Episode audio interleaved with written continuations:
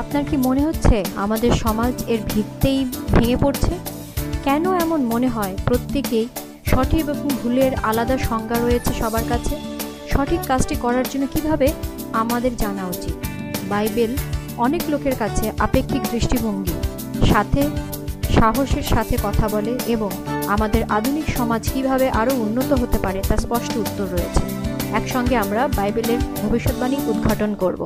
The rise of an international News pandemic, about the coronavirus. polarizing global politics, the mismanagement and corruption. increasingly destructive natural disasters. The bushfires in Australia are a warning of what may be to come around the world. What does it all mean? What does the future hold? Join international speaker Cami Utman on a journey for answers in unlocking Bible prophecies.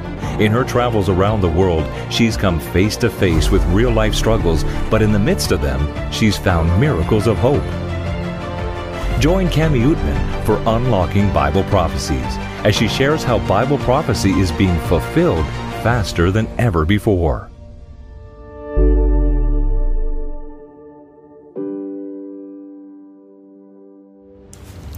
আমি ক্যামি আপনাদের পুনরায় স্বাগত জানাই আমাদের বাইবেলের ভবিষ্যৎবাণী উদ্ঘাটনের ধারাবাহিকতায়। এই ধারাবাহিকতার উপস্থাপনা আপনাদের বাইবেলের মহান ভবিষ্যৎবাণীগুলির আবিষ্কার করতে নেতৃত্ব দেবে। আপনারা এডাব্লিউআর ডট ওআরজি অবলিক বাইবেলে আপনারা এর পরবর্তী অনুষ্ঠানগুলি, পূর্ববর্তী অনুষ্ঠানগুলি দেখতে পাবেন এবং আরও অধ্যয়নের জন্য শক্তিশালী উৎস পাবেন। আর নিচে যে লিঙ্ক আছে, সে লিঙ্কে ক্লিক করলে আপনি অনলাইন বাইবেল স্কুলে যোগ দিতে পারবেন এবং আপনার প্রশ্নের উত্তর পাবেন এবং আপনাদের যদি কোনো প্রার্থনার বিষয় থাকে, সেটা পাঠাতে পারবেন। চ্যাটেও আপনি আপনার কমেন্ট লিখতে পারেন। আমাদের পূর্ববর্তী উপস্থাপনা ছিল সতর্কতা। এটা অনুভব করা আশ্চর্যকর যে আমরা ইতিহাসের শেষ মুহূর্তে বাস করছি। ঈশ্বর আমাদেরকে এত ভালোবাসেন যে তিনি সর্বদা সতর্কতা পাঠান, যেন তার লোকেদের বিশ্ব বিশ্ব চূড়ান্ত পরিণতিতে প্রভাবিত করে, এমন বড় বড় ক্ষেত্রের জন্য প্রস্তুত করা। মূল বিষয় হলো যে ঈশ্বর যিশুর আগমনের জন্য, তার লোকেদের প্রস্তুত করার জন্য মধ্য দিয়ে আমাদের মনে করিয়ে দেয় যে ঈশ্বর আমাদের সঙ্গে ব্যক্তিগত সম্পর্ক রাখতে চান। আমাদের আমাদের আজকের উপস্থাপনা পথ। এমন উপস্থাপনা যা অনেকে আশ্চর্য করে। সমাধানটি হলো সমাজের সবচেয়ে বড় চ্যালেঞ্জগুলির কিছু এই বইয়ে লেখা হয়েছিল। তবুও এটি জনসাধারণের দ্বারা উপেক্ষা করা হয়েছে। এই বইয়ের পৃষ্ঠা থেকে আমরা কিছু জীবনের উত্থানের আশ্চর্য নীতিগুলি দেখব। সম্প্রতি আমি এবং আমার ভিডিও ক্রু ফিলিপিন্সের জঙ্গলে বজ্রপাতের মধ্যে আটকে পড়েছিলাম এবং একটা ছোট্ট আচ্ছাদনের নিচে আশ্রয় নিয়েছিলাম। সেই জায়গাটা ভাগ করে নিয়েছিলাম কিছু খুনি এবং চোরেদের সাথে। পুরো গল্প জানার জন্য সাথে থাকুন। প্রার্থনা করছি, স্বর্গীয় পিতা, সদাপ্রভু, আমাদের বাইবেলের উত্তরের মাধ্যম দিয়ে ফিরিয়ে আনার জন্য তোমায় ধন্যবাদ জানাই। স্বর্গের নিখুঁত উদ্যানে ফিরিয়ে আনা আপনার মুখ্য পরিকল্পনা প্রভু। আমাদের হৃদয় খুলে দিন এবং আমাদের মনকে তীক্ষ্ণ করে তুলুন যাতে আপনার কথা এবং আপনার চরিত্রকে আরও গভীরভাবে বুঝতে পারি। আমার প্রার্থনা শুনুন, আবার ধন্যবাদ দেই। প্রার্থনা যিশুর নামে চাই। আমেন। সুতরাং কেন মনে হয় প্রত্যেকের কাছে ঠিক ভুল, ভুলের আলাদা সংজ্ঞা রয়েছে? ভালো, বনাম, মন্দ। আমাদের প্রথম বিষয়ে আমরা একসঙ্গে পড়েছি কীভাবে বাইবেল স্বর্গের যুদ্ধের কথা জানায়। এই যুদ্ধ কি শেষ ছিল? লুসিফারের গর্ব ঈশ্বর ও তার আইনকে ঘৃণা করতে শুরু করে। স্বর্গে যে নীতি অনুসরণ করা হয়, তাহাই ঈশ্বরের কাজের পদ্ধতি। পাপ স্বর্গে লুসিফারের মাধ্যমে সৃষ্ট হয়। এখন পাপ কি? ঈশ্বরের আজ্ঞা লঙ্ঘন করা। স্বর্গীয় প্রাণীরা ঈশ্বরের আজ্ঞা জানত। লুসিফার বিদ্রোহ করল। এরপর মিথ্যা কথা বলেছিল এবং তিন ভাগের এক ভাগ দুধকে ঈশ্বরের বিরুদ্ধে বিদ্রোহ করতে চালিত করেছিল। পরে শয়তান পৃথিবীতে নিক্ষিপ্ত হল। সে আমাদের প্রথম পিতামাতাকে ঈশ্বরের পথের বিরুদ্ধে বিদ্রোহ করতে প্রতারিত করেছিল। শয়তান তখন থেকেই ঈশ্বরের বিরুদ্ধে এই বিদ্রোহের নেতৃত্ব দেয়। শয়তানের সবচেয়ে বড় উদ্দেশ্য হলো এই সত্যগুলিকে বিকৃত করা এবং যে কোনোভাবে মানুষকে ঈশ্বরের পথের থেকে, ঈশ্বরকে রাজা বলে গ্রহণ করার থেকে অন্যদিকে মন ফেরানো। তার মানদণ্ডগুলি নির্ধারণ করেছে, তার বিধিগুলি বেঁচে থাকার জন্য আপনি বলতে পারেন। এটাই তার নেতৃত্বের ও চরিত্রের গুণ। সুতরাং ঠিক বা ঈশ্বরের সরকারের গুণ কি? নিচের লাইনে, এটা হলো প্রেম এবং স্বাধীনতা আমাদেরকে মুক্ত ইচ্ছা দিয়ে তৈরি করে। ঈশ্বর তার চূড়ান্ত প্রেমের বর্ণনা দিয়েছেন। আমাদেরকে তার পথ অথবা তার বিপক্ষ বেছে নেবার অনুমতি দিয়েছেন। আমরা এক অবিচ্ছিন্ন টানে আছি। হয় ঈশ্বরের অনুসরণ করো অথবা তার বিরুদ্ধে বিদ্রোহ করো। ভালো অথবা মন্দ, মনোনয়ন করুন। মনোনয়ন করুন, ভালো নাম, বনাম, মন্দ। সুতরাং তার পথ ঠিক কী? আমাদের অনুমান করা দরকার। সে তিনি আমাদেরকে তার নিজের বাক্যের মধ্যে বলেছেন। আমাদের থিম ছিল, যদি এটা বাইবেলে থাকে, তাহলে আমি বিশ্বাস করি, যদি এটা বাইবেলের সাথে একমত না হয়, তাহলে এটা আমার জন্য নয়। দেখুন যাত্রা পুস্তক বিশ অধ্যায়ে বলে, এখানে দশ আজ্ঞাগুলি আছে। ঈশ্বর আমাদেরকে দাসত্ব থেকে দূরে রাখতে দশ আজ্ঞা দিয়েছেন। প্রথম চারটি আজ্ঞা আমাদের ঈশ্বরের প্রতি ভালোবাসা দেখায়। শেষের ছটি আমাদের সহ মানুষের প্রতি ভালোবাসা প্রদর্শন করে। যাত্রা পুস্তক কুড়ি অধ্যায় প্রথম পদে বলে, এবং ঈশ্বর এই কথা বলেছিলেন, আমি তোমাদের ঈশ্বর সদাপ্রভু, যিনি তোমাদেরকে মিশর থেকে এবং দাসত্বের বাইরে বের করে এনেছেন। সুতরাং ঈশ্বর কথা বলেছেন এবং সমস্ত ইসরায়েল শুনেছে, এবং তারা এই সত্য স্বীকার করেছে যে ঈশ্বর তাদেরকে মিশরের কৃতদাস থেকে উদ্ধার করেছিলেন। সুতরাং কীভাবে কোনো দাসত্ব থেকে মুক্ত থাকতে হবে তা দেখিয়েছেন। বাস্তবিক স্বাধীনতা কী তা বলতে চেয়েছেন। ভুলে যাবেন না দৃশ্যের পেছনে ঈশ্বর ও শয়তানের অদৃশ্য লড়াই। ঈশ্বরের ইসরায়েলদের প্রতি বার্তা শয়তান পর্যবেক্ষণ করেছে। আমি মনে করি যে ঈশ্বরের বজ্রধ্বনির মাধ্যমে স্বর্গীয় নীতিগুলি পর্যালোচনা করেন, তখন সেও শুনেছিল। কারণ সেই একই দশ আজ্ঞা যা সে ঘৃণা করে, তাই তিনি স্বর্গে ঈশ্বরের বিরুদ্ধে বিদ্রোহ করেছিলেন। তার ওপর মানুষ যদি এই আজ্ঞাগুলো অনুসরণ করে, তাহলে শয়তানের কাজ আরও কঠিন হয়ে যাবে। তিন নম্বর পদে কি বলছে? এটা প্রথম আজ্ঞা। আমার সাক্ষাতে তোমার অন্য দেবতা না থাকুক। যখন আমি এই আজ্ঞা পড়ি, আমি চিন্তা করি যদি আমি ঈশ্বর হতাম এই বিশ্ব ব্রহ্মাণ্ডের রাজা হতাম এবং আমি সবেমাত্র একটা গ্রহ সৃষ্টি করেছি এবং আমি আমার সুন্দর সৃষ্টিগুলিকে এতটাই ভালোবাসি যে আমি তাদের জন্য কিছু এবং সব কিছুই করব। আমি চাইব আমার সৃষ্টি আমাকে, তাদের ঈশ্বর রূপে জানুক তারা তাদের স্বাধীন ইচ্ছায় আমাকে ভালোবাসুক, আমাকে ভরসা করুক এবং আমার সঙ্গে তাদের ব্যক্তিগত সম্পর্ক আনন্দ করুক, কারণ আমি আমার মানবজাতিকে রক্ষা করতে চাই আমি ইচ্ছা করব যে তারা নকল ঈশ্বরের দ্বারা বিভ্রান্ত না হয়। আমি জানি তাদের কোনো ক্ষমতা নেই। বিপরীতভাবে, আমি যদি শয়তান হতাম, তাহলে মানুষকে আমার দখলে রাখার ইচ্ছা করতাম। চাইতাম ঈশ্বর ছাড়া অন্য যে কোনো কিছু নিয়ে আছেন আচ্ছন্ন থাকুক এবং ইহা অন্যান্য ধর্মের দেবতা হতে হবে না। কিন্তু ঈশ্বরের স্থানে রাখা যায়, তা ধন সম্পদ, খ্যাতি, পদমর্যাদা বা এমনকি টিভিতে দেখা যায়, যা মানুষের চিন্তাভাবনা ও সময়কে দখল করে। প্রথম আজ্ঞা দেখায় যে ঈশ্বর তার প্রেমে ফিরে আসার অনুরোধ করছেন। ঈশ্বরের সঙ্গে অন্তরজ্ঞ সম্পর্কের কোনো হস্তক্ষেপ ছাড়াই তার ইচ্ছা আমরা যেন তাকে মানি এবং এই জগতের কোনো বস্তুতে নয়। আমরা ঈশ্বরের জায়গায় যেন কোনো কিছুকে না রাখি। তিনি প্রথম হন। আর যাত্রা পুস্তকের বিশ কুড়ি অধ্যায়ের চার পদে বলছে, দ্বিতীয় আজ্ঞা, তুমি আপনার নিমিত্তে খোদিত প্রতিমা নির্মাণ করো না।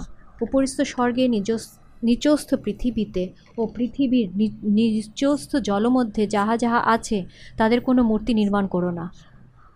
তুমি তাদের কাছে প্রণিপাত করো না এবং তাদের সেবা করো না। কেননা তোমার ঈশ্বর সদাপ্রভু। আমি সগৌরব রক্ষণে উদ্যোগী ঈশ্বর। আমি পিতৃগণের অপরাধের প্রতিফল সন্তানদের ওপর বর্তাই যারা আমাকে দেশ করে, তাদের তৃতীয়, চতুর্থ পৌরুষ পর্যন্ত বর্তাই কিন্তু যারা আমাকে প্রেম করে, আমার আজ্ঞা সকল পালন করে, আমি তাদের সহস্র পুরুষ পর্যন্ত দয়া করি। আমি দেখতে পাচ্ছি যে কেন ঈশ্বর বস্তুর উপকরণে তৈরি কোনো বস্তুকে উপাসনা করার পাপ হিসেবে ঘোষণা করেছিলেন। এটি মানুষের ঈশ্বরের প্রতি ধারণাকে হ্রাস করে। যদি আপনি কোনো পাথর, খোদাই বা ছবির কাছে মাথা নিচু করেন, তাহলে আপনার মন ঈশ্বরের ওপরে নেই। তার পরিবর্তে, আপনারা সৃষ্টিকর্তা থেকে সৃষ্ট বস্তুতে আকর্ষিত হন। সমাজের ঈশ্বরের ধারণাটি যত কমিয়ে দেওয়া যায়, মানুষ নিজে আরও অধপতিত হয়। বিশ্ব ভ্রমণকালে আমি এই বিভিন্ন ভিড়ের মধ্যে দেখেছি মানুষ আলাদা আলাদা প্রতিমার সামনে শ্রদ্ধা নিবেদন করছে। এই মূর্তিগুলি অনেকগুলো ভেঙে গেছে, অর্ধ অবক্ষয়িত, জীর্ণ হয়ে গেছে এবং কোনো জীবনের উৎস নেই। এই মুখগুলো ভয়ঙ্কর দৈত্যের মতো বিকৃত এবং তারা সবসময় স্বার্থপর ঈশ্বর। এটা কি আকর্ষণীয় নয় যে জীবন্ত ঈশ্বর নিঃস্বার্থ এবং বিশ্বস্ত সৌন্দর্যের বিষয়? এটা আমাদের গ্রহেতে প্রতিফলিত হয়েছে। সুন্দর ফুল থেকে গ্রীষ্মকালীন পাখি, বর্ণময় সূর্য সূর্য স্নাত পর্যন্ত চিত্তাকর্ষক। প্রাকৃতিক দৃশ্য থেকে এইটা কি আকর্ষণীয় নয় যে এই পৃথিবীর মানুষের তৈরি দেবতারা ঘৃণ্য এবং কৃপণ? আমি যদি ঈশ্বরের প্রধান বিরোধী হয়ে থাকতাম, তবে আমি তাই করতাম। মানে তিনি আপনাকে খুব ভালোবাসেন এবং আপনাকে রক্ষা করতে যা লাগে তা তিনি করতে প্রস্তুত। ঈশ্বর বলছেন, অনুগ্রহ করে প্রতিরূপ নকল তৈরি করবে না। যখন আমি আপনাকে বিশ্বজগতের সমস্ত শক্তির সাথে সত্যিকারের চুক্তি দিই, ঈশ্বর হলেন জীবন্ত ঈশ্বর। যদিও এই সমস্ত নকল নষ্ট হয়ে যায় বা মারা যায় এবং তাদের কবরগুলিতে সমাহিত করা হয়। নিজের বা অন্য কাউকে পুনরুত্থিত করবার শূন্য শক্তি দিয়ে আমরা আমাদের উপাসনার মধ্য দিয়ে আনুগত্য দেখাই। এখানে কোনো সন্দেহ নেই যে ঈশ্বরের শত্রু গণ্ডগোল করবে। আমরা কে এবং কীভাবে উপাসনা করি? ঈশ্বর বলেন, মূর্তিগুলির মাধ্যমে আমার কাছে আসার চেষ্টা করো না, কারণ তা তুমি করতে পারো না। আমি তোমাদের এবং আমার মধ্যে সরাসরি পথ তৈরি করেছি। সরাসরি আমার কাছে এসো। শয়তান ঈশ্বরের জায়গায় নিজের প্রতি মানুষের মনোযোগ আকর্ষণ করার জন্য অবিরাম চেষ্টা করে চলেছে। সে জনগণকে শাস্ত্র অনুসন্ধানের মাধ্যমে তাদের জন্য তাদের কর্তব্য শেখার পরিবর্তে তাদেরকে অভিভাবক হিসেবে বিশপদের, পালকদের, ধর্মতত্ত্বের অধি ও অধ্যাপকদের দিকে পরিচালিত করে। তারপরে এই নেতাদের মন নিয়ন্ত্রণ করে শয়তান তার ইচ্ছা অনুযায়ী বহু লোককে প্রভাবিত করতে পারে। ভবিষ্যৎবাণী বারবার দেখায় যে এটি খুব ঘটছে। ঈশ্বর পিতামাতাদের দিকে মনোযোগ করে, আহ্বান করে পরামর্শ দিয়েছিলেন, যদি আপনি পিতামাতা হিসেবে আপনার জীবনে ভুল করে, ভুল করা বেছে নেন, আপনার সন্তানেরা সাক্ষী হবে এবং তারা, তার দ্বারা প্রভাবিত হবে। ঈশ্বর সতর্ক করেছেন যে সন্তানদের, সন্তানেরা তাদের পিতামাতাদের পদাঙ্ক অনুসরণ করতে চান। সুতরাং সাবধান হন যে আপনার ঈশ্বরকে এবং যদি আপনি ঈশ্বরের সাথে সময় কম দেন আপনার সারা জীবন ধরে আপনার সন্তানেরার সন্তানের প্রবণতাও একই রকম হবে। সুতরাং আপনার বিবেচনা করা উচিত যে আপনি প্রভাবিত করছেন আপনার নাতি নাতনিদের ঈশ্বরের সম্পর্কে কতটা জানবে সেটার উপরে। এরপর আমরা সাত পদ দেখি, এটা তৃতীয় আজ্ঞা।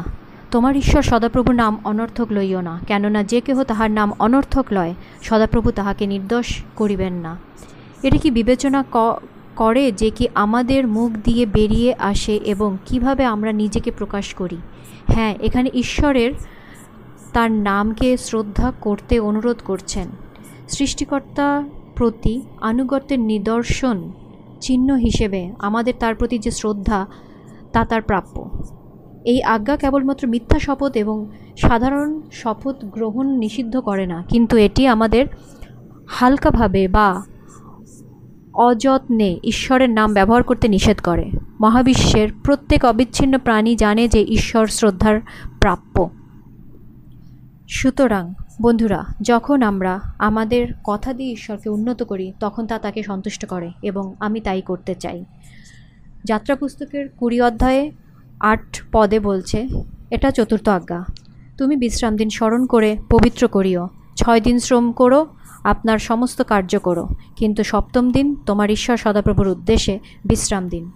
সেই দিন তুমি কি তোমার পুত্র, কি কন্যা, কি তোমার দাস, কি দাসী, কি তোমার পশু, কি তোমার পুরোদ্বারের মধ্যবর্তী কোনো বিদেশি, কেউ কোনো কার্য করো না। কেননা সদাপ্রভু আকাশমণ্ডল পৃথিবী, সমুদ্র ও সেই সকলের মধ্যবর্তী সমস্ত বস্তু ছয় দিনে নির্মাণ করে সপ্তম দিনে বিশ্রাম করলেন। এই জন্য সদাপ্রভু বিশ্রাম দিনকে আশীর্বাদ করলেন ও পবিত্র করলেন। আমি এই আজ্ঞাটি ভালোবাসি কারণ এটি খুব সুন্দর এবং ব্যক্তিগতভাবে প্রয়োজন। আমাদের সৃষ্টিকর্তা আমাদেরকে খুব ভালোবাসেন। তিনি জানতেন যে আমরা উপভোগ করব এবং এই সাপ্তাহিক নবজীবনের প্রয়োজন হবে। এই চব্বিশ ঘণ্টা আশীর্বাদ, উদযাপন এবং ধন্যবাদ প্রদানের দ্বারা তার উপাসনা করা। ঈশ্বর এটিকে কেন্দ্র করে আমাদের পরিবারগুলির সাথে তার বন্ধনের সুযোগ করে দিয়েছেন। আমি যদি ঈশ্বরের বাক্যে নাশকতা করতে চাই, আমি এই আজ্ঞাটি স্পষ্টই সবচেয়ে গণ্ডগোল করব, কারণ এটি এতটাই নির্দেশ করে। ঈশ্বর মানুষদের সঙ্গে সময় কাটাতে এবং তাদের সাথে ব্যক্তিগত সময়ে সম্পর্ক রাখতে চান। সুতরাং সুতরাং আমার শক্তিতে আমি সমস্ত কিছু করব যেন ঈশ্বরকে স্মরণে রাখার একমাত্র আজ্ঞাটি প্রজন্মগুলি ভুলে যায় এবং যদি তার এ প্রসঙ্গে কিছু মনে রাখে, তবে আমি এটিকে বিকৃত করব। বন্ধুরা, ব্যক্তিগতভাবে আমার জন্য আমি প্রতি সপ্তাহে এই আজ্ঞা মানতে চাই কারণ শুধু আধ্যাত্মিকতা লাভের জন্য নয়, কিন্তু শারীরিক এবং মানসিক নবজীবনের জন্য। এখন বারো পদে পঞ্চম আজ্ঞা। তোমার পিতাকে ও তোমার মাতাকে সমাদর করিও। যেন তোমার ঈশ্বর, সদাপ্রভু তোমাকে যে দেশ দেবেন, সেই দেশে তোমার দীর্ঘ পরমায়ু হয়। আমি জানি যে যখন আমি অতীতে এটি করিনি, যখন আমি মা বাবা কোনোভাবে অসম্মান করেছি, আমি ভীষণ ভয় পেয়েছিলাম। যখন আমি আমার মা বাবার সঙ্গে প্রেম, সদয়পূর্ণ আচরণ করি, তখন কেবলমাত্র তাদের সম্পর্কে ভালো বোধ না করি, এমনকি নিজের সম্বন্ধেও করি। এই আজ্ঞা দীর্ঘ জীবনেরও প্রতিশ্রুতি দিয়েছে। আমাদের পার্থিব পিতামাতাকে এবং স্বর্গীয় পিতা সম্মান সম্মান ও শ্রদ্ধা করতে হবে।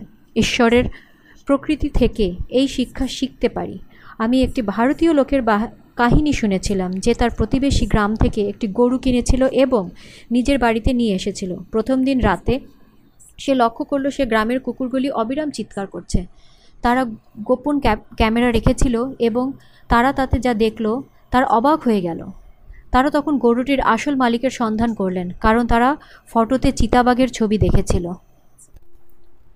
তারা হতবাক হয়ে যায় এই কথা শুনে যে একটা চিতাবাঘ কুড়ি দিনের বাচ্চাকে রেখে মারা যাওয়ার পরে সেই গ্রামের লোকেরা সেই বাচ্চাটিকে একটা গরুর কাছে রেখেছিল লালন পালন করার জন্য। আর সেই বাচ্চাটি তার মাকে, পরিত্রাতাকে ভুলে যায়নি। সে গরুটিকে দেখার জন্য সে যেখানেই থাকুক না কেন প্রতি রাতে আসতো তাকে দেখার জন্য, যে তাকে বড় করেছে। এটা সম্মানের কি সুন্দর দৃষ্টান্ত। পিতামাতারা ঈশ্বরের মঙ্গলকে প্রতিনিধিত্ব করেন। আপনাদের মধ্যে কেউ কেউ পার্থিব পিতামাতার থেকে গভীরভাবে আহত হয়েছেন। সুতরাং কীভাবে আপনি তাদের সম্মান করবেন? এটা মনে রাখা দরকার, গুরুত্বপূর্ণ, যে আমাদের স্বর্গীয় পিতা আমাদের ক্ষমা করেন এবং তিনি আমাদের সাহায্য করতে পারেন কাউকে ক্ষমা করতে। আমরা যে ক্ষমা পেয়েছি সেটা যাতে আমরা বিলিয়ে দিতে পারি। এছাড়াও এটা আপনার হৃদয়ের নিরাময়ের উপকারী। যাত্রা পুস্তক কুড়ি অধ্যায় তেরো পদে বলছে, ষষ্ঠ আজ্ঞা, তুমি নরহত্যা করো না। যদি কেবল আমাদের পৃথিবীর এই আপাত দৃষ্টিতে সুস্পষ্ট নিয়মটি অনুসরণ করে, তাহলে আমাদের দিন বা রাতের যে কোনো সময় কোথাও ভ্রমণের বিষয়ে চিন্তা করতে হবে না। আমি যে কোনো আশঙ্কা ছাড়াই কোনো পাড়া মহল্লায়, শহরে, কোনো দেশের যে কোনো জায়গায় আমার শক্তিতে চলে যেতে পারতাম। তার পরিবর্তে যখন আমি ভ্রমণ করি, তখন অনেক সময় আমার সঙ্গে দেহরক্ষী বা মিলিটারি থাকে। সম্প্রতি আমার ভিডিও ক্রু এবং আমি ফিলিপিনের জঙ্গলে ছিলাম এবং বজ্রপাতের মধ্যে পড়ে গেছিলাম এবং আমি নিজেকে একটা ছোট ঘরের আড়ার নিচেকে আশ্রয় নিলাম। আমি একা ছিলাম না। সেখানে আমার দুজন ভিডিওগ্রাফার, আরও প্রায় কুড়ি জনের বহু প্রজন্মের একটা পরিবার তার উপর কুকুর, মুরগি, বিড়াল, ছাগল হ্যাঁ এমনকি শুকরদের একটা পরিবারও সেখানে সেখানেই জেসলিন তার গল্পটি আমাদের সাথে ভাগ করে নিল। সে আমাকে বলল কোনো দিন এক সকালে সে এবং তার স্বামী রাস খাচ্ছিল। হঠাৎ বন্দুকের গোলাগুলির আওয়াজ তাদের সকালের শান্তি বিচ্ছরিত করল। তার স্বামী অ্যান্টোনিও অস্ত্র ধরেছিল এবং তিনি যুদ্ধের সাথে অপরিচিত ছিলেন না, কারণ তিনি গেরিলা যোদ্ধা ছিলেন। এবং এই তার স্ত্রী এবং সে অনেক ভয়ঙ্কর যুদ্ধ দেখেছেন অবরিত গুলি চলছিল যার অর্থ সরকারি সৈন্যরা তাদের আক্রমণ করেছিল। পাল পালানোর জন্য জ্যাসলিন বাচ্চাদের নিয়ে বাড়ির পেছনের দরজা দিয়ে জঙ্গলের দিকে এগিয়ে গেল, কারণ তিনি লুকোনোর জায়গা জানতেন সেখানে। কমিউনিস্ট যোদ্ধা হিসেবে এসব সংঘর্ষ বারবার দেখেছে জাজলিন কিন্তু তার ভয় ছিল যে তার স্বামী বেঁচে থাকবে কিনা সেই বিষয়ে। এবং শেষালি শেষে সব যুদ্ধ সমস্ত শান্ত হয়ে গেল এবং তারা যখন ঘরে ফিরে এলো, তারা দেখল যে অ্যান্টনির মৃতদেহ সরকারি সৈন্যদের দ্বারা সজ্জিত অবস্থায়। ওই দিন জাসলিন তার স্বামীকে হারিয়েছে এবং ছেলেমেয়েরা তাদের পিতাকে হারিয়েছিল।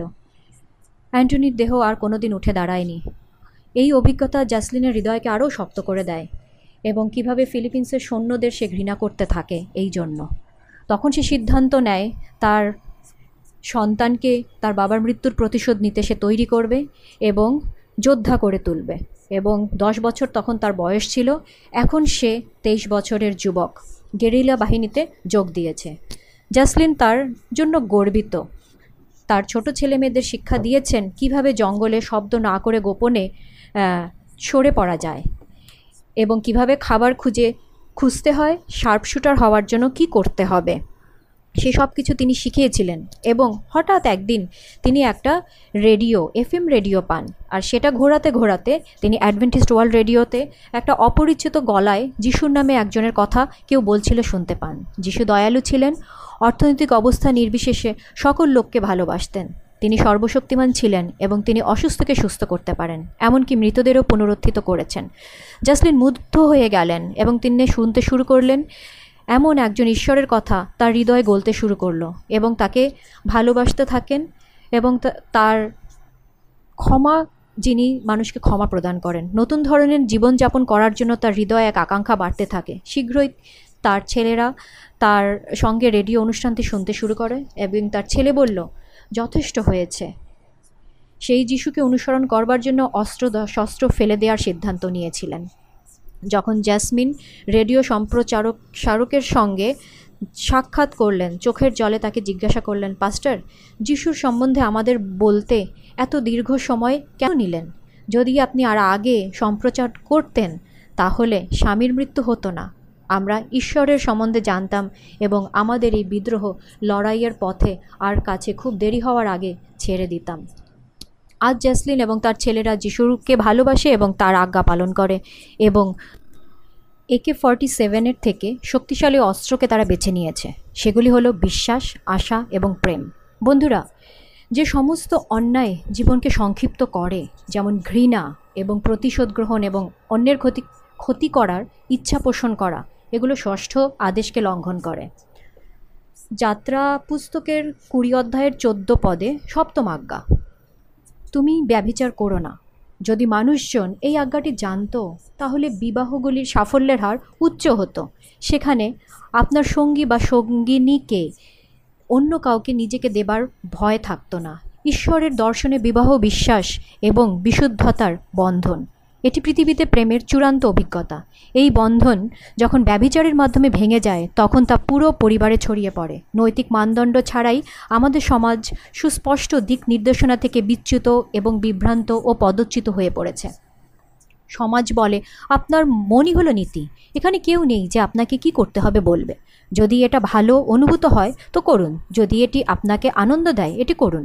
দুজন সম্পন্ন সম্মতিপ্রাপ্ত বয়স্করা তাদের যা খুশি তাই করতে পারে, তাই না? শয়তান বিকৃত করতে চেয়েছে, ঈশ্বর সব কিছুতেই আপনার সন্তুষ্টি চান। শয়তান প্রেম শব্দটিকে কামনাতে বিকৃত করেছে। শয়তানের লক্ষ্য হল পরিবারগুলি ভেঙে দেয়া। নীতি আলগা করা এবং রোগ এবং অবিশ্বাস ছড়ানো। যাতে সম্পর্ক নষ্ট হয়ে যায়, তিনি সমাজকে ভেঙে দিতে পরিবারগুলিকে বিভক্ত করতে ভালোবাসেন। আমরা কি কৃতজ্ঞ নই যে ঈশ্বর আগে থেকেই সতর্ক করে দিয়েছিলেন যে কীভাবে আমরা আমাদের গৃহগুলিকে সংরক্ষণ করব এবং আভ্যন্তরীণ সুখ এবং শান্তি অর্জন করব? যাত্রা পুস্তক কুড়ি অধ্যায় পনেরো পদে অষ্টমাজ্ঞা তুমি চুরি করিও না। ঈশ্বর এখানে অনেক দিক আবার প্রকাশ করেছেন। স্পষ্টভাবে বলা যায়, ব্যাংক ডাকাতি অথবা এমন কিছু না বলে নেওয়া যা আপনার নিজস্ব নয়। কিন্তু এর বাইরেও যারা দুর্বল অথবা হতভাগ্য অথবা অন্য কিছু যা জালিয়াতি বলে, বিবেচিত, হয়, তার সুবিধা নেব না। এখন আমি যদি ঈশ্বরের শত্রু হতাম, তাহলে লোকেরা ভয়ে বাস করত। তাদের উপাদানেই আটকে থাকা, তাদের উপাদানগুলির বিমা করার জন্য অর্থ ও সময় ব্যয় করায় এটিকে লুকিয়ে রাখা, তারপর এটিকে নিয়ে উদ্বেগ প্রকাশ করা এবং তারপর যখন এটি কেড়ে নেওয়া হয়, তখন উদ্বেগ প্রকাশ করা। ঈশ্বরের পরিকল্পনা ছিল যে চুরি হওয়ার উদ্বেগ ছাড়াই প্রত্যেকে নিজের শ্রমের ফল যেন উপভোগ করতে পারে। কি নিখুঁত পরিকল্পনা। ছাব্বিশ পদ নবম আজ্ঞা তোমার প্রতিবেশীর বিরুদ্ধে মিথ্যা সাক্ষ্য দিও না। যখন আমরা মিথ্যা বলি, এগুলো আমাদের নিজেদের জন্য আরও বিশৃঙ্খলার সৃষ্টি করছে। কারণ আমাদের এখন মনে রাখতে হবে, আমি কাকে কি, কখন, কোথায় বলেছিলাম। মিথ্যা নিজের কারাবাস সৃষ্টি করে। আপনি আপনার নিজের মিথ্যের জালেই আটকে থাকবেন। সমালোচনা হালকা মিথ্যা বা আংশিক সত্য বলা নির্বাচনী ভুল এবং অতিরঞ্জিত বলা। নবম আজ্ঞাটি মিথ্যা, এটা লেখকের কাছ থেকে এসেছে এবং কে সে? বাইবেল আমাদের উত্তর দিতে পারে। জনের আট অধ্যায় চুয়াল্লিশ পদ। তোমরা আপনাদের পিতা দিয়াবলের এবং তোমাদের পিতার অভিলাষ সকল পালন করাই তোমাদের ইচ্ছা। সে আদি হতে নরঘাতক সত্যে থাকে নাই, কারণ তার মধ্যে সত্য নেই। সে যখন মিথ্যা বলে, তখন আপনা হতে বলে, কেননা সে মিথ্যাবাদী ও তার পিতা। ঈশ্বর চান যেন আমরা সত্যি বলি, তার মানে আপনার কথায় যে সত্য থাকে এখানে উদাহরণের জন্য একটা গল্প রয়েছে এবং আমি জ্যাকের সম্বন্ধে এই ছোট গল্পটি ভালোবাসি, যে বাস করতো আঠারোশো সালের প্রচণ্ড হতাশার মধ্যে যখন অর্থের খুব অভাব ছিল, তার পরিবারের মতো সাধারণ কৃষকরা এগুলি পেতে লড়াই করেছিল। জ্যাক তার পরিবারকে সাহায্য করতে স্বাবলম্বতে চেয়েছিল। তার কাছে একটা কঞ্চি, একটা কাটা, কিছু কেঁচো ছিল। কাছাকাছি একটি খাড়ি ছিল, সে ঠিক করেছিল সে মাছ ধরে বাজারে বিক্রি করবে। ওই গরমে প্রতিদিন সে ঘাড়িতে নামতো, তার ছিপটা জলে ফেলতো এবং মাছ তুলতো। আসলে সে দোকানের ব্যবসায়ীর সঙ্গে চুক্তি করেছিল যে বলেছিল, যাক, তুমি এসব ভালো উদ্দেশ্যেই করছ। সুতরাং যত মাছ তুমি আমাকে দেবে, যত বড়ই হোক না কেন, যত ছোটই হোক না কেন, আমি তোমাকে পঞ্চাশ সেন্ট দেব। আঠেরোশো এর দশকে পঞ্চাশ সেন্ট অনেক টাকা ছিল। এই গ্রীষ্মের জ্যাক প্রতিদিন মাছ ধরতো। কোনো কোনো সময় খুব ছোট ছোট মাছ নিয়ে আসতো, কিন্তু ব্যবসায়ী সেদিকে দৃষ্টি ঘোরাতো না। প্রত্যেক মাছের জন্য তিনি তাকে পঞ্চাশ সেন্ট করে দিতেন। এই সাহায্য জ্যাকের পরিবারের শীতকালের মধ্য দিয়ে সারা বছরের যোগান দিয়েছিল। দোকান মালিকের কাছ থেকে কোনো সুবিধা নিচ্ছে কি না তা জিজ্ঞাসাবাদ করতে তার খারাপ লাগতো। একদিন সে ছিপে একটা বড় টান পেল এবং সে তার ছিপটা নিচের দিকে টানলো এবং দেখতে পেল এটা অন্য মাছের মতন ছিল না, এটা বিশাল বড় মাছ। এই গল্পটা বলে যে তিরিশ পাউন্ডের বেশি ছিল সেই তার ওজন। যখন সে টেনে এটাকে তুললো, এটা এতই বড় ছিল যে সে তার জীবনে কোনোদিন দেখেনি। যখন সে বাজারে যাচ্ছিল, এমন সময় একজন আগন্তুক গাড়ি চালিয়ে যাচ্ছিল এবং লক্ষ্য করল যে একটা বালক তার পিঠে একটা বড় দৈত্যাকৃতি মাছ নিয়ে যাচ্ছে। সে মনে মনে ভাবলো যে এটা একটা জয় চিহ্ন। সে হঠাৎ দাঁড়িয়ে পড়ল এবং বলল, আমি তোমাকে পঞ্চাশ সেন্ট দেব। তুমি আমাকে মাছটা দিয়ে যাও। জ্যাক বলল, দুঃখিত মহাশয় একজন আমাকে অলরে, আগে থেকেই এর জন্য পয়সা দিয়ে রেখেছে। কথোপকথন চলতে থাকল, সেই, সেটার দাম দুই ডলার এবং পঞ্চাশ সেন্ট পর্যন্ত পৌঁছলো। আঠেরোশো দশকে এটা প্রচুর অর্থ ছিল, কিন্তু জ্যাক তা প্রত্যাখ্যান করল। এটা খুবই প্রলোভনীয় প্রস্তাব, কিন্তু দোকান মালিক যাকে আমি মাছ বিক্রি করি, শুরুতে কিছুটা দর কষাকষি করেছে, কিন্তু তিনি বাস্তবিকই ছোট ছোট মাছের জন্য আমাকে পঞ্চাশ সেন্ট দিয়েছেন। এখন আমার মনে হয়, এখন সময় এসে- এসেছে তার ন্যায্য মূল্যের মাছ পাওয়ার। জ্যাক বিশ্বস্তভাবে তার প্রতিশ্রুতি রেখেছে। এখন এটা হলো সত্য সাক্ষীর সংজ্ঞা। জ্যাক বড় হয়ে একজন বিখ্যাত জেনারেল হলেন, তার নাম ছিল জেনারেল স্টোনওয়ার্ল্ড জ্যাকসন। তিনি তার জীবনের প্রথম দিকে সত্যনিষ্ঠ, আন্তরিক, আন্তরিকতার অধিকারী এবং মূল্যবান মানুষ হওয়ার সিদ্ধান্ত নিয়েছিলেন। এখন সতেরো পদে দশম আজ্ঞা। তোমার প্রতিবাসীর গৃহে লোভ করিও না। প্রতিবাসীর স্ত্রীতে কিংবা তাহার দাসে কি দাসীতে কিংবা তাহার গরুতে গর্ধবে, প্রতিবাসীর কোনো বস্তুতেই লোভ করো না। বন্ধুগণ, এটি সমস্ত পাপের একেবারে মূলে আঘাত করে। এটি আমাদের স্বার্থপর ইচ্ছাকে নিষেধ করে, যা অন্যান্য পাপের ওপর প্রভাব শুরু করতে পারে। বাইবেলে গল্প যা আপনি পড়তে পারেন, দ্বিতীয় সমুয়েলের এগারো অধ্যায়ে, যেখানে রাজা দাউদ তার প্রতিবেশীর স্ত্রীকে বেতসেবাকে আকাঙ্ক্ষা করেছিল। আকাঙ্ক্ষা কীভাবে অন্যান্য পাপের দিকে পরিচালিত করে, এটি তার এক নিখুঁত উদাহরণ। এই যেমন দায়ুদকে মিথ্যা বলতে, চুরি করতে এবং শেষ পর্যন্ত বেতসেবার স্বামী উরিওকে হত্যা করতে পরিচালিত করেছিল, যেন সে তাকে নিজের করে পায়। যদি আমি ঈশ্বরের পথের বিরুদ্ধে বিদ্রোহের নেতা হতাম, আমি নিশ্চিত করতাম যেন প্রত্যেকে তাদের জীবন দিয়ে অসন্তুষ্ট থাকে। আমি তাদের সবসময় স্বার্থসিদ্ধির প্রতিযোগিতায় রাখতাম এবং তাদের অন্তরে ঈর্ষা জাগিয়ে তুলতাম, যেমন আমার প্রতিবেশীর? কি সুন্দর বাড়ি। আমাকে কিছু করতে হবে যেন এরকম বাড়ি পাই। আমি ঈশ্বরের আশীর্বাদগুলির থেকে তাদের চোখ বন্ধ করে দিতাম যেন তারা। পরিবর্তে তাদের কাছ কাছে যা আছে তার দিকে তাদের লক্ষ্য রাখে। আমি তাদের একটা মিথ্যা আদর্শ তৈরি করাতাম। যেমন হলিউড, যাতে লোকেদের তাদের ক্রমাগত হতাশায় থাকবে।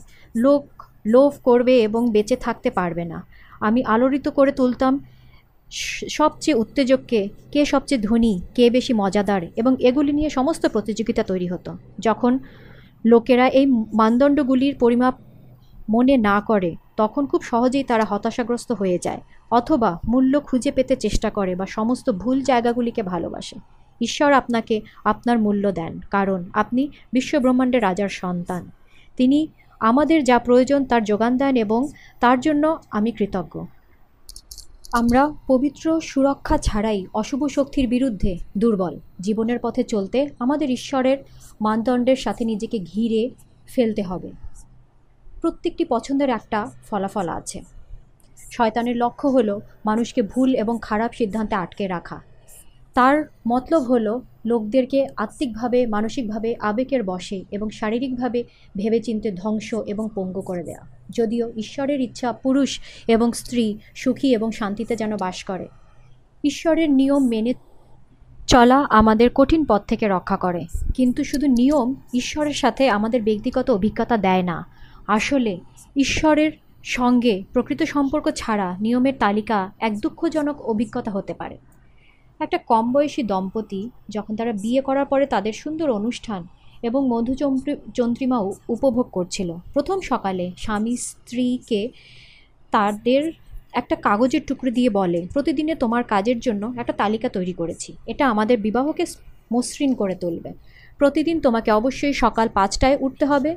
আমার পুরো প্রাতরাশ চাই এবং প্যান্ট জামা ইস্ত্রি করে নিশ্চিতভাবে রাখতে হবে। দীর্ঘ তালিকাটি পড়ার পর এটি সে রান্নাঘরের দেয়ালে এঁটে দিল।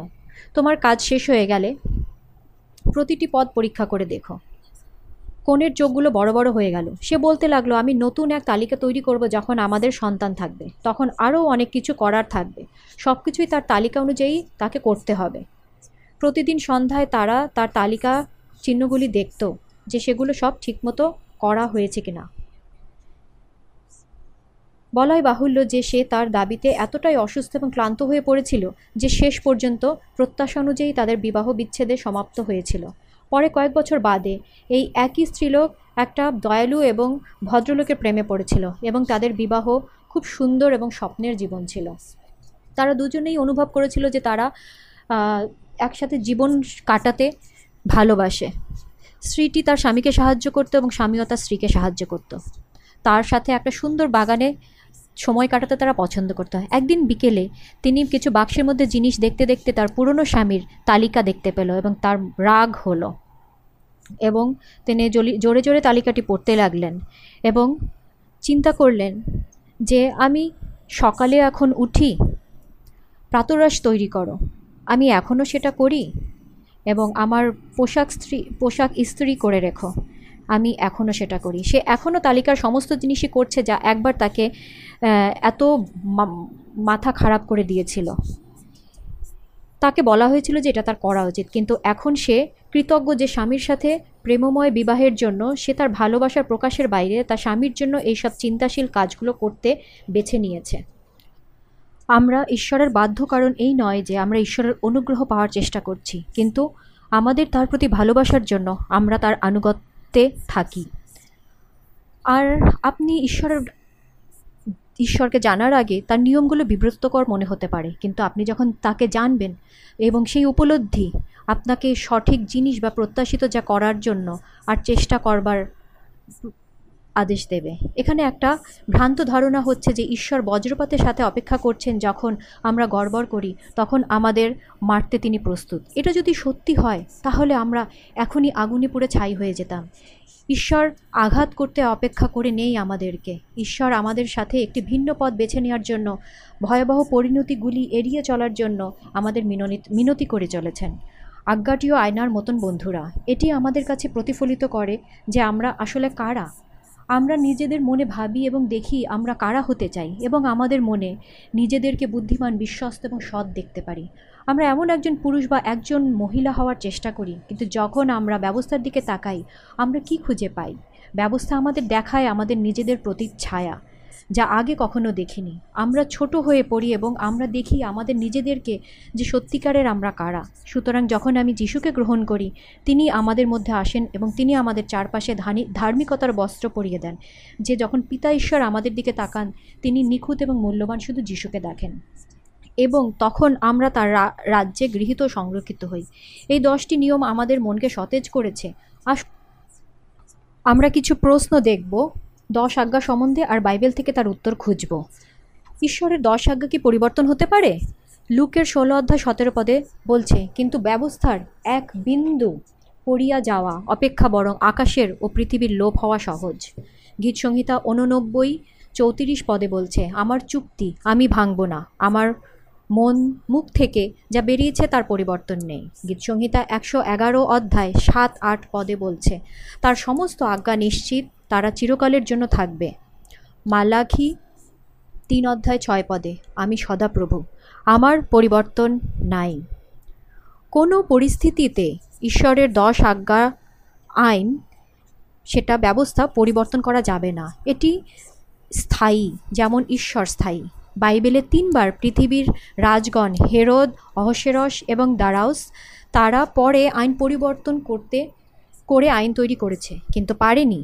যদি দুর্বল, অস্থায়ী রাজাদের আইনগুলো অপরিবর্তনীয় হয়, তাহলে কীভাবে ভাবতে পারেন যে ঈশ্বরের চিরন্তন বিধি যা তার নিজের আঙ্গুল দিয়ে লেখা সেটা পরিবর্তন করা যেতে পারে? ঈশ্বরের আইন পরিবর্তন করা সম্ভব নয়। বাইবেল অনুসারে পাপ কি? প্রথম যোহন তিন অধ্যায় চার পদ। ব্যবস্থা লঙ্ঘন করাই পাপ। রোমিও তিন অধ্যায় কুড়ি পদ। ব্যবস্থা দ্বারা পাপের জ্ঞান জন্মে। শয়তান আইন ঘৃণা করে, কারণ এটা আমাদের সচেতন করে তোলে যে পাপ থেকে আমাদের উদ্ধার উদ্ধারকর্তার প্রয়োজন। যিশু কি দশ আজ্ঞা মেনেছিলেন? যোহনের পনেরো অধ্যায় দশ পদ। আমি আমার পিতার আজ্ঞা পালন করিয়াছি। এটা বেশ পরিষ্কার। প্রথম পিতরের দুই অধ্যায় একুশ পদে, কারণ আমরা ইহারই নিমিত্ত আহুত হইয়াছি, কেননা খ্রিস্টও তোমাদের নিমিত্ত দুঃখভোগ করিলেন। এই বিষয়ে তোমাদের জন্য এক আদর্শ রাখিয়া গিয়াছেন, যেন তোমরা তার পদচিহ্নের অনুগমন করো। আপনাদের এবং আমার আদর্শ হিসেবে যিশু দশ আজ্ঞা পালন করেছিলেন। কত লোক পাপ করেছে? রোমিও তিন অধ্যায় তেইশ পদ, কারণ সকলেই পাপ করেছে এবং ঈশ্বরের গৌরবহীন হয়েছে। পাপের জীবনে বাস করার জন্য কি শাস্তি? রোমিও ছয় অধ্যায় তেইশ বলছে, পাপের বেতন মৃত্যু। যদি ঈশ্বরের ব্যবস্থার পরিবর্তন হতো, তাহলে যিশুকে ক্রুশে মরার কোনো প্রয়োজনই ছিল না। সত্য যে যিশু পাপের জন্য মূল্য দিয়েছেন এবং মৃত্যুবরণ করেছেন, প্রমাণ করেছিলেন যে ব্যবস্থা অপরিবর্তনীয়। কেউ কেউ বলে যে দশ আজ্ঞা পুরাতন নিয়মের এবং নতুন নিয়মের খ্রিস্টানদের জন্য প্রয়োজন নয়। এই সম্বন্ধে যিশু কী বলেছেন? মথি উনিশ অধ্যায় সতেরো পদে, যদি তুমি জীবনে প্রবেশ করতে চাও, তাহলে আজ্ঞা সকল পালন করো। যোহন চোদ্দ অধ্যায় পনেরো পদ, যিশু বলেন, তুমি যদি আমায় প্রেম করো, তবে আমার আজ্ঞা সকল পালন করো। বন্ধুগণ, বিপরীত দিকেও সত্য, তুমি যদি আমাকে প্রেম না করো, আমার আজ্ঞা সকল পালন করো না। প্রকাশিত বাক্য বাইশের চোদ্দ অধ্যায়, যারা আজ্ঞা পালন করে, তারা আশীর্বাদ প্রাপ্ত। ও প্রকাশিত বাক্য চোদ্দোর বারোতে, এখানে সেই পবিত্রগণের ধৈর্য দেখা যায়, যারা ঈশ্বরের আজ্ঞা পালন করে এবং যিশুতে বিশ্বাস রাখে। বন্ধুগণ, নতুন নিয়ম স্পষ্টভাবে শিক্ষা দেয় যে ঈশ্বরের লোকেরা তার আজ্ঞা পালন করবে। আমরা জানি যে আজকে বিশ্ব বড় সমস্যায় রয়েছে, কারণ অধিকাংশই অনুভব করে না যে ঈশ্বরের ব্যবস্থা পালন করা গুরুত্বপূর্ণ। বাইবেল আমাদের প্রতিদিনের কথা বলে, সদাপ্রভু, তোমার কার্য করিবার সময় হইল। কেননা লোকে তোমার ব্যবস্থা বাতিল বলে গণ্য করেছে। আপনি নিজেকে জিজ্ঞেস করতে পারেনি কীভাবে এই আজ্ঞাগুলি পালন করা সম্ভব? ফিলিপিও চার অধ্যায় তেরো পদ। আমি খ্রিস্টের মাধ্যমে সব কিছু করতে পারি, যিনি আমাকে শক্তি দেন। ইব্রিয় আট অধ্যায় দশ পদ। আমি তাদের চিত্তে আমার ব্যবস্থা দেব এবং তাদের হৃদয়ে তাহা লিখিব। একজন ব্যক্তির পুরো প্রকৃতি পরিবর্তিত হয়, তাই তিনি ঈশ্বরের ইচ্ছা পালন করা আনন্দদায়ক মনে করেন। তার আজ্ঞা পালন ছাড়া আমি কি সত্য খ্রিস্টান হতে পারি? প্রথম যখন দুইয়ের তিন চার। আর আমরা এতেই জানতে পারি যে তাকে জানি, যদি তার আজ্ঞা সকল পালন করি। যে ব্যক্তি বলে, আমি তাকে জানি, তথাপি তার আজ্ঞা সকল পালন না করে, সে মিথ্যাবাদী। এবং তার অন্তরে কোনো সত্য নেই। ইফিসীয় দুইয়ের আট নয়, কেননা অনুগ্রহই বিশ্বাস দ্বারা তোমরা পরিত্রাণ পেয়েছ এবং এটা আমাদের হতে হয়নি, ঈশ্বরের দান। তাহা কর্মের ফল নয়, যেন কেহ শ্লাঘা না করে। ঈশ্বরের আজ্ঞা পালন দ্বারা কেউ পরিত্রাণ পাবে না। ঈশ্বরের অনুগ্রহের অলৌকিক কর্মের দ্বারা সকলে পরিত্রাণ পায়। ঈশ্বরের অনুগ্রহে যারা পরিত্রাণ বা রূপান্তরিত হয়েছে, তারা তাদের, তার প্রতি প্রেম এবং ধন্যবাদ জ্ঞাপন স্বরূপ তার ব্যবস্থা মানতে চাইবে। আপনারা যে এই বার্তাটি আজ শুনলেন, আপনি কি দেখছেন যে ঈশ্বরের একটা পবিত্র ব্যবস্থা আছে? আমি কি ইচ্ছাকৃতভাবে আজ্ঞাগুলো লঙ্ঘন করতে চাই? না। যখন আমি পতিত হই, আমি আন্তরিকভাবে আমার পাপের জন্য ক্ষমা প্রার্থনা করি। তখন আমার পাপ ক্ষমা করা হয়েছে কি না, তা নিয়ে কিন্তু প্রশ্ন করার কোনো প্রয়োজন আছে কি? না। যিশু বলে, যখন তুমি তোমার পাপের জন্য ক্ষমা চাও, তিনি বিশ্বস্ত এবং মঙ্গলময় আমাদের পাপ ক্ষমা করেন এবং সমস্ত অধার্মিকতা থেকে আমাদের সূচি করেন। আমেন। যদি আপনি কিছুক্ষণের মধ্যে আপনার মনকে পরিষ্কার না করে থাকেন, তাহলে আজ রাতেই এটি করুন বন্ধু। যিশু এটা যে কাউকে প্রদান করে, তা আপনি যে কাউ, কেউই হয়ে থাকুন না কেন? কোনো বিষয় নয় যে আপনি কি করছেন। শয়তানকে আপনার কানে কানে ফিসফিস করতে দেবেন না যে আপনি যথেষ্ট যোগ্য নন, যে স্বর্গরাজ্যে যোগ্যতা লাভ করবেন না। যিশুর কাছে ক্ষমা করার পক্ষে খুব বড় পাপ নেই। আপনাকে বরফের মতো শুভ্র করে দেওয়া হচ্ছে, এই আশ্বাস ছাড়া আরও একটা যেতে দেবেন না। এটাই কি আপনাদের ইচ্ছা? যেমন আপনি শুনছেন অথবা দেখছেন, বলছেন, প্রভু, আমি একজন পাপী, একজন পরিত্রাতার জন্য মরিয়া প্রভু। আমি তোমার পবিত্র আত্মার ক্ষমতার দ্বারা তোমার ব্যবস্থায় বাধ্য থাকতে চাই। যদি তাই হয়, আপনি নিচের অংশে ক্লিক করুন এবং নির্দেশ করুন যে আপনি পবিত্র আত্মার মধ্যে ঈশ্বরের ব্যবস্থার বাধ্য হতে চান। বন্ধুগণ, আসুন প্রার্থনা করি। স্বর্গীয় পিতা, আজ রাতে আমাদের জীবনের জন্য তোমার পথ শিখলাম। এবং আমরা যদি তোমার ব্যবস্থা অনুসরণ করি, তবে আমরা এখন এবং অন- অনন্তকাল পুরোপুরি জীবনযাপন করতে পারব। আমাদের চারপাশে সুরক্ষার বেড়া দেওয়ার জন্য তোমাকে ধন্যবাদ। দয়া করে তাদের ক্ষমতা দাও যারা তোমার বার্তা শুনেছে এবং সিদ্ধান্ত নিয়েছে তোমার পথে চলার। মূল্যবান শক্তিশালী যিশুর নামে। আমেন। বন্ধুগণ, ভুলে যাবেন না। আমাদের বাইবেলের জীবন্ত উপদেশকরা দাঁড়িয়ে আছেন আপনাদের প্রশ্নের উত্তর দেওয়ার জন্য। অনেক অনেক ধন্যবাদ আমাদের দেখার জন্য এবং কালকে রাতেও আমাদের সাথে যোগ দেবেন এবং এবং সিলমোহরের সম্পর্কে মুদ্রাঙ্কনের বিষয় আপনারা জানবেন। আবার অনেক অনেক ধন্যবাদ আমাদের ভবিষ্যৎবাণী উদ্ঘাটনের এই উপস্থাপনায় যোগ দেওয়ার জন্য। শুভরাত্রি বন্ধুরা।